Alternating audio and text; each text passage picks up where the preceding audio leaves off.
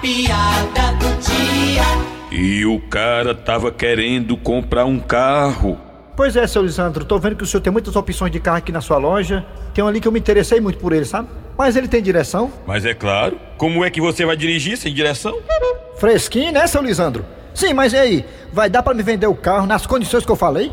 Olha, dentro dessas condições aí que você me sugeriu, eu só posso vender se for com aval. Ah, não seja por isso. Só um instante. Alô? Val, tu pode vir até aqui na loja de carro? Ui!